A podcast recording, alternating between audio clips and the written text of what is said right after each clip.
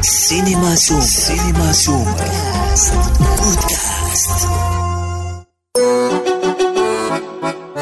الرواق. برنامج ثقافي فني. نستضيف في كل حلقة نجما من نجوم الثقافة والفن. الرواق. الرواق ما لما طيارة. لما طيارة.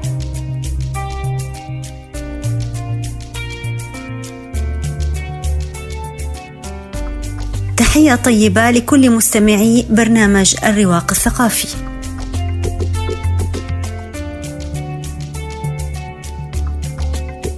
ضيفتنا لهالشهر ضيفة مميزة جدا فهي واحدة من نواعم الام بي سي بالإضافة لكونها ممثلة قدمت عدة أدوار هامة في التلفزيون والمسرح والسينما ضيفة الرواق لهذا الشهر الفنانة الفلسطينية فرح. سيسو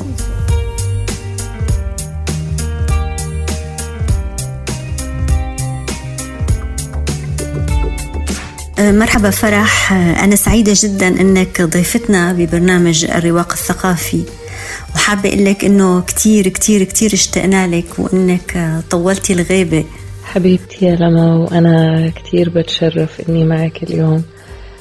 أه وأنا اشتقت لكم كتير. وهي غيبة بس هلأ خلص صار في رجعة ما عادت غيبة عودتك للدراما كانت من بوابة السينما من خلال فيلم بنات عبد الرحمن فكيف تم اختيارك للدور وين تم تصوير هذا الفيلم؟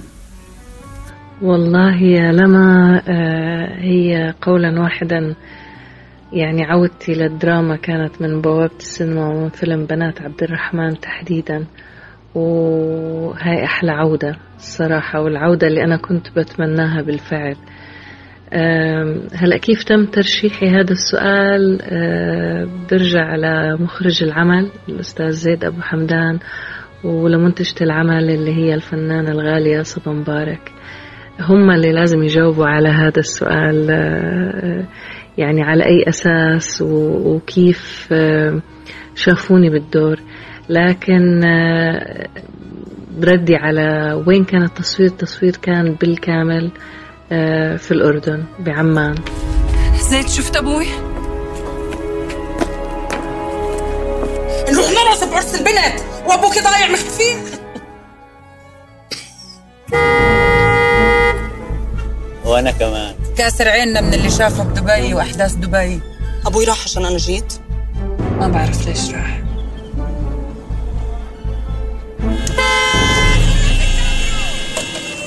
بنات غطوني هلا ببهدلكم وحياة الله بشلح السلام عليكم عمي. إحنا بنات عبد الرحمن. كلكم بناته؟ عايشوا آه. على الأغلب. يعني أبوي ضايع ولسه مش ملاقيينه وأبصر شو رح نعمل إذا لقيناه. جوزي لسه ما بيرد؟ آه يما. كيفك حبيبي؟ لا كثير هيك. كثير مقهورة وزعلانة عشانك بس انت لوحدك قبلاني يا عمتو أنا كله تمام. كأني عاملة جريمة. عاملة علينا شريفة مكة هلا ولك أنا عبدة الله سبحانه وتعالى وإلي الفخر. نفسي أعرف إيش الناس رح تحكي إذا بتعرف حقيقة بنتهم هلا. أبوكم بحبكم بس بحبنا بس إيش يا أختي يا زينب؟ آه الناس بترحمش بس هو كمان ما رحمنيش. إيش؟ سماح؟ إيش؟ مش تفتح خلاص تعالي قومي قومي بدنا من هون والله نسيت انه نكون إحنا بنات لحالنا بالبيت شو يعني بنات لحالنا ليش بتضلي تكذبي أول ما بلشت أكتب آه، بدي أسمي الشخصيه الرئيسيه زينب اللي هي ببلش بيخلص فيها الفيلم. كتبت زينب وخطرت ببالي فرح بسيسو. أنا طبعا أيامها ما بعرف فرح بسيسو ابدا بس طول عمري I'm huge fan فكتبت زينب وقلت فرح بسيسو تلعب الدور. طبعا كل الوقت عم بتخيل فرح عم تتحرك وعم بتمثل وعم كذا. حلو. ولما جينا بدنا نلاقيها عن جد يعني أول فترة كعينا يعني مش عارفين نلاقي فرح اختفت completely لا الحمد لله صبا يعني إنه شافت قديش أنا I'm insisting عليها وهي كمان حابة كانت آه، كمنتج يعني فرح للدور فلقيناها بالآخر. ولازم أحكي شغلة إنه أنا عم بتضلها تصير معي نفس الحالة over and over أول ما حكيت مع فرح أول مرة على ال Skype قالت إنه أنا منه مش أكيد بدي أمثل وكذا هيك قرأت سكريبت قالت okay فأنا انصدمت. اجت بالتمثيل كل شيء بطلع إنه هاي فرح بسيسو قاعدة قدامي إنه she's one of my idols من حوار سابق لكاتب ومخرج فيلم بنات عبد الرحمن زيد أبو حمدان.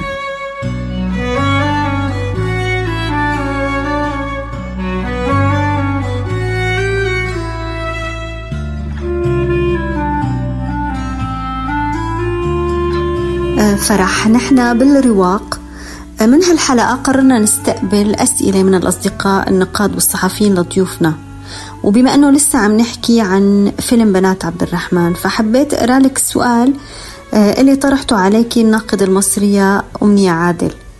دورك بفيلم بنات عبد الرحمن كان صامت آه، بعكس معظم شخصيات الفيلم اللي كان عندها حوارات كتيرة وانفعالات. لكن زينب آه، كانت صامتة لوقت طويل. فكيف استطاعت فرح بسيسو أن تقوم بالإعداد النفسي لشخصية زينب في ضوء كل هذا السكوت والانفجار آه، المفاجئ؟ آه، أولا يا لما بتشكرك وبتشكر الأستاذة أمنية على هالسؤال. هلأ صراحة يعني كبداية أنا أنا دائما بقول الصمت أوقع أحيانا من الكلام أحيانا. وأحيانا الصمت آه، أو التعبير بدون كلام بيكون في كلام أكتر من الكلام نفسه. وكل ما كان الكلام مختصر مفيد كل ما وصل المعنى أكتر. فالقصة مش يعني الفكرة مش بكتر الحوارات. والحقيقة كل الشخصيات بالفيلم حواراتها مركزة آه، ما فيش كلام مجاني ما فيش حوارات آه، مطاطة فيها إطالة على الإطلاق. آه، يمكن ببتدي الموضوع لما من النص نفسه. أنا بالنسبة إلي النص هو المحرك الأساسي. لما النص بيكون متماسك وقوي والحوارات فيه منطقية محسوبة مكتوبة بذكاء بعمق بإحساس عالي. بتسهل عليكي كتير لأنه أنت بتحسي حالك حاسة بالشخصية بأبعادها مش بشكلها السطحي وحواراتها السطحية. فالحقيقة ال ال يعني السيناريو أو القصة من أساسها مكتوبة بعمق وبأبعاد بتساعدني أنا كممثلة أني فعلا آه، آه، ألاقي مفاتيح كتير للشخصية وأحس فيها آه، وأتملك يعني أتملك من أدواتها وأتملك منها. كل عمل بنشتغله لما إحنا كممثلين دائما بندور على مشهد يبقى ماستر سين يبقى مشهد فيكي انت يعني تأدي بشكل مختلف ومشهد يظهر الشخصية ويعني تتألق فيه الشخصية آه، تعبر عن نفسها تعبر عن عن وجعها تعبر عن عن معاناتها تعبر عن عن الأساس عملها يعني تعبر عن رحلتها في هذا العمل. دايما بندور عن مشهد أو جملة فينا إحنا كممثلين نطلع آه، جزء ما طلعناه من قبل في عملنا نطلع شغل حلو نطلع إحساس مختلف. الحقيقة كل مشاهد زينب في بنات عبد الرحمن كانت أكثر من رائعة لكن يمكن في مشهدين أو ثلاثة آه، هم كانوا بالنسبة إلي master scenes ولو ما كان في غيرهم بالعمل كله كنت رح أشتغله يعني لو كان عندي هالثلاث أربع مشاهد هدول كنت رح أشتغلهم فقط. آه، لأنه مشاهد آه، جبارة. ف... فهيك بقدر أقول لك لما يعني النص كان بالبداية هو المفتاح وهو المحرك الأساسي. بيجي بعدين موضوع زملائك بالعمل وشركائك بالعمل اللي هم بيكونوا عوامل كتير بتساعد وبتدفع وبتظهر عملك انت. لأنه إذا الشريك اللي قدامك ما كان على انسجام معك وما كان على هارموني واحدة وما كان عم بيعطيكي لتعطيه لتعطوا أنتوا الاثنين الشغل استحالة استحالة يطلع العمل وعملك يظهر كما كما يجب. بظهر عملك حلو بظهر شغلك حلو بس ما بتألق ما ما بتتوج صح. ما بتحسي الشغل هيك طالع من القلب فداخل للقلب. إحنا الحقيقة شغلنا كان مشغول بحب ومشغول من القلب ولذلك يعني وصل للقلب. وطبعا مخرج العمل هو المايسترو. اللي هو عم بدير كل هالعملية الفنية وعم بيحط أدائك صح وعم بيطلع أدائك صح قدام الكاميرا. و... وكمان ما بدي أنسى فضل كل الناس اللي اشتغلوا بالعمل لما كل شخص اشتغل من من من من الشخص اللي كان يتولى عملية توصيلنا للوكيشن لآخر فرد من أفراد طاقم العمل كلهم جميعا. عملوا شغل جبار. الكل الكل زي ما عم بقولك. يعني كل شخص ساهم إنه انت تكوني في يعني وضعك الصح كممثلة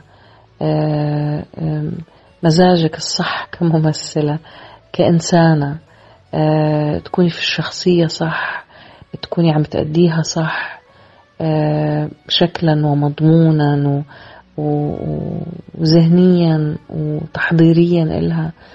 كل هدول الناس هم أسباب نجاح وأسباب أنك أنت تقدري فعلا تكوني عم بتحضري صح لشخصيتك وتحضيرك عم بيطلع صح قدام الكاميرا.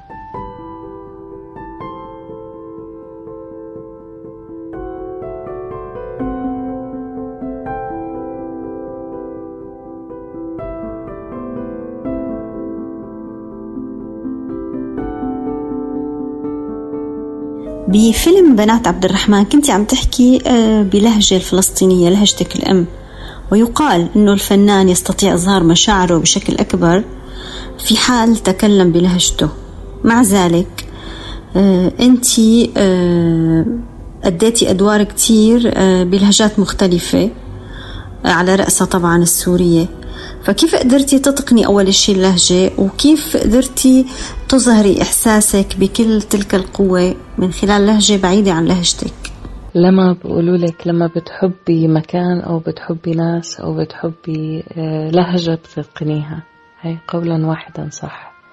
ما بتقدري تتقني لهجة إذا ما حبيتيها وإذا ما حبيتي إنك تتعلميها وما رح تحبي إشي إنك تتعلميه غير إذا حبيتيه. اللهجة السورية مش سهلة هي صعبة جدا وصعبة تحديدا علي لأنه أنا لهجتي الأم أو اللهجة الفلسطينية من المنطقة اللي أنا جاية جاي جايين أهل أبويا منها هي الكلام فيها يعني كتير يعني لما بقول ورقة خبزة هي كلها فتحة بآخر الكلام. فاللهجة السورية مختلفة تماما وصعبة. وكانت بالأول عندي مشكلة هيك إنه كيف كيف رح أتقنها؟ لكن حقيقة حبيت اللهجة السورية وحبيت أتعلمها. وبالتالي صارت بالنسبة إلي بدون تفكير بنطقها لساني بقلب على طول وبقدر أحكي اللهجة السورية بدون حتى يعني أقل عناء. ما فيش أي أي أي حتى تفكير أو أو صعوبة. بالنسبة إلي صارت زي لهجتي الأم زي اللهجة الكويتية اللي أنا بتقنها بطلاقة بحكم عيشتي يعني سكني معظم حياتي في واستقراري بالكويت. ف وإحنا كممثلين كمان لما يعني بصير الواحد هاي واحدة من الأدوات اللي عنده. واحدة من الأدوات اللي لازم يكون عنده قدرة على على الإتقان فيها. أه طبعا في ناس عندهم هاي الملكة في ناس بيلاقوا صعوبة وبكونوا ملتزمين بلهجة واحدة أو أو لكنة واحدة هم بيعرفوه هذا مش مش غلط ما بنتقص من قيمتهم كممثلين. يمكن أنا عيشتي كمان في الكويت كانت خليط بلد فيها خليط من الجنسيات. كنا يعني بديش أقول لك اللبناني والسوري والفلسطيني والأردني والمصري والعراقي والبحريني والعماني يعني وإيش ما بتتخيل الجنسيات. فكنا دائما أصحاب نبقى تلاقينا أصدقاء وجيران نلقط من لهجات بعض ونحفظ لهجات بعض ونقلد بعض نحاول نعرف نحكي زي بعض. فيمكن هذه كمان خلت الموضوع بالنسبة إلي يعني محبب وسهل. ابقى على تواصل مستمر وبودكاست الرواق لا تنسى تفعيل زر الاشتراك الموجود في تطبيقك لتصلك الحلقات في حينها هذا يعني أنكم انتهيتم إلى الحرب؟ لا أظن أن هناك خيارا آخر وما زال التغليبيون يربطون قرارهم بقرار الزير سالم؟ يبدو ذلك ولكنني لا أرى سالما الزير مهتما بما هو أكثر من البكاء. أتشكين أنه سينتهي من بكائه وينهض لثأره ذات يوم؟ أو تظن أنه مرتبط بأخيه؟ هذا الارتباط العميق؟ وما الذي يدعوك إلى الشك في ذلك؟ كانا متناقضين في كل شيء وحين قتل كليب لم يكونا على وفاق. وكان الزير قد غادر الديار استجابة لرغبة كليب. ألا تذكر ذلك؟ أذكر.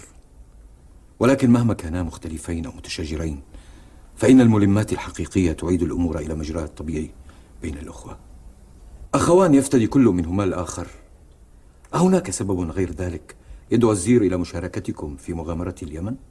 أو تظن أنه ذهب من أجل كليب؟ أهناك سبب غير ذلك يبرر مشاركة الزير معكم في مغامرة اليمن مثلا؟ أو تظن أنه ذهب من أجل كليب؟ لماذا إذن؟ طبعا ذهب هو وجساس و... وكليب.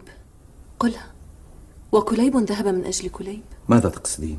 كليب ذهب من أجلي أنا. وكذلك جساس ذهب من أجلي.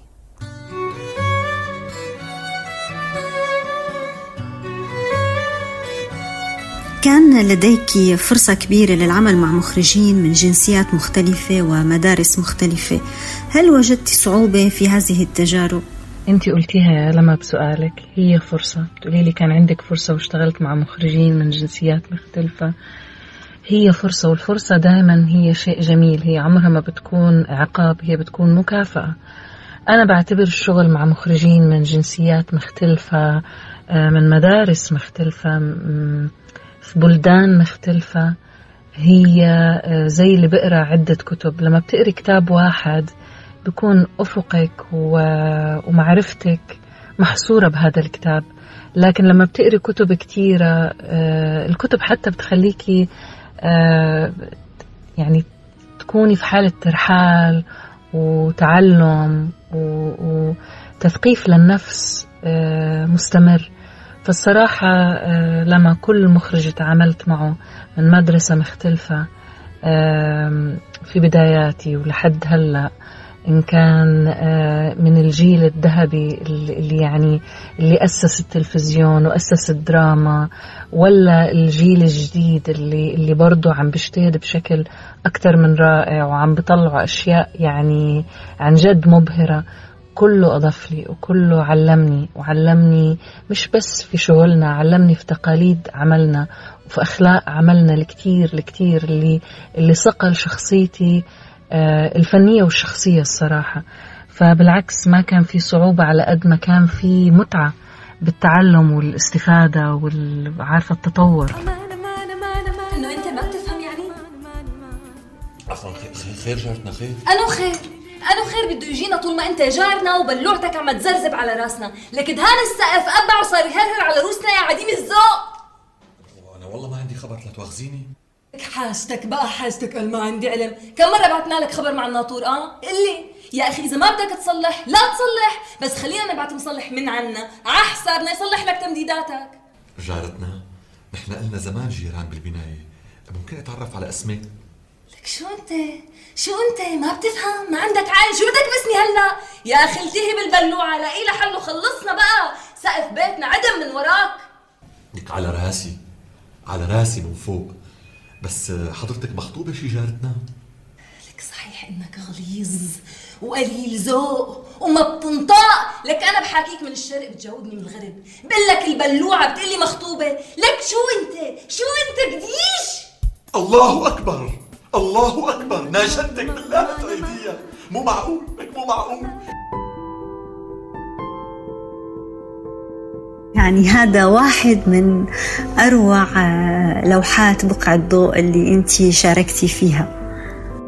آه، بيخطر عبالي سؤال يعني وأنت في أوج نجاحك دراميا آه، وشهرتك ويعني وصولاتك وجولاتك في الدراما ومع ذلك اتجهتي لترسي في العمل الإعلامي كواحدة من نواعم برنامج الام بي سي نواعم وأنا أقدر التجربة حقيقة وأثمنها لكن عندي فضول معرفة سبب توجهك آه، للعمل الإعلامي.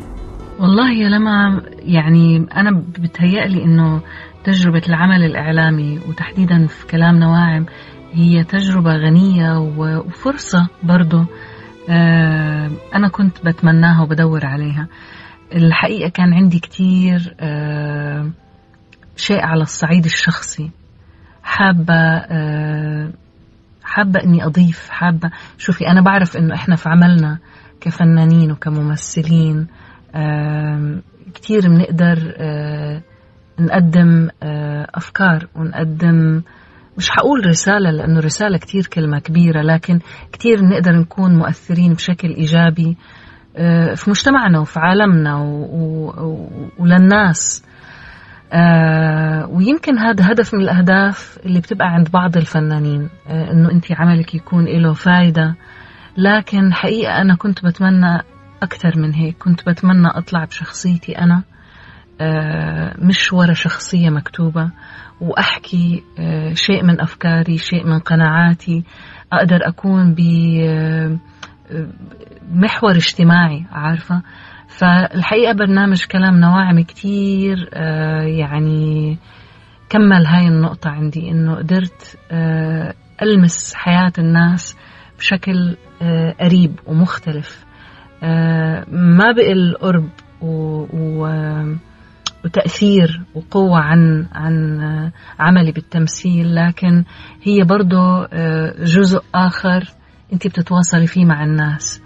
ف يعني ما بدي أقول لك قديش كنت سعيدة بكلام نواعم كلام نواعم كتير كتير له بصمة خاصة في حياتي الشخصية وفي حياتي العملية. كتير علمني يا لما وكتير فادني وكتير كملني. ليش عم تبكي؟ من فرحة من فرحة يا جميل.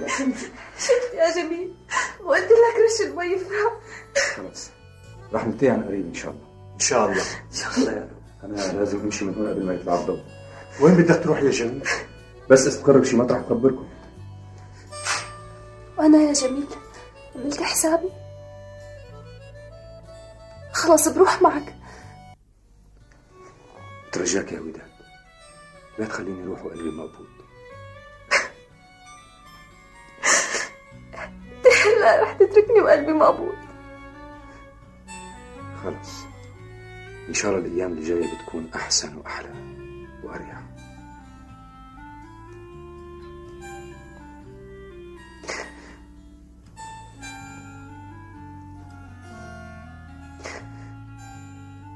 روح يا جميل.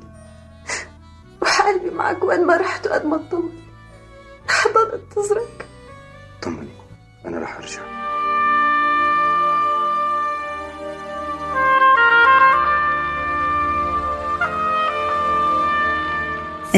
مؤخرا عن عمل شاركتي فيه آه، هو عمل سيعرض على قريبا على شاشة نتفليكس وهو من إنتاجه آه، ممكن تحكي لنا عن هالتجربة تحكي لنا عن هالعمل؟ هلأ بالنسبة للأعمال اللي انتهيت منها آه، انتهيت حاليا من مسلسل من إنتاج نتفليكس اسمه مو اختصارا لاسم محمد.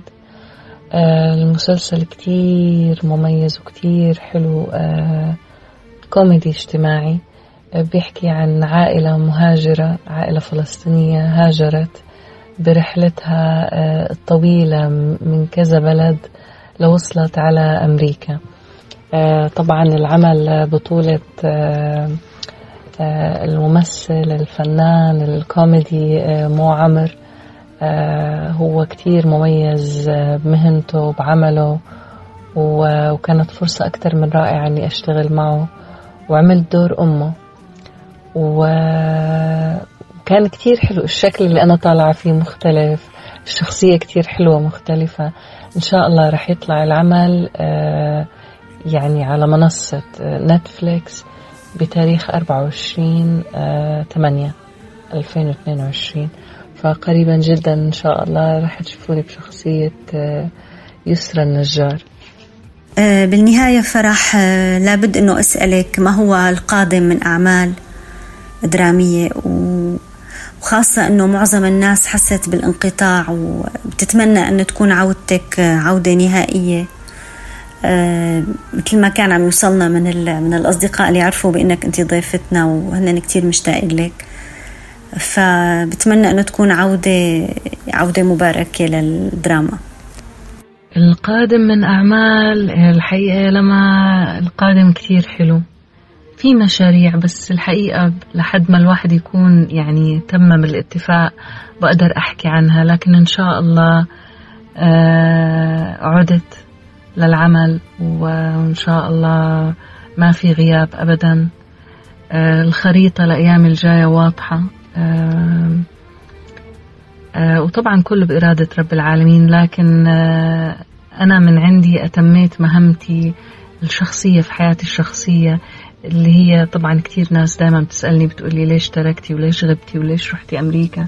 رحت لأنه كان في أمور شخصية لها علاقة بحياتي وحياة بناتي الدراسية وإقامتنا هون كان لازم سنين معينة أتممها هون وأتممت اللي علي ورجعت.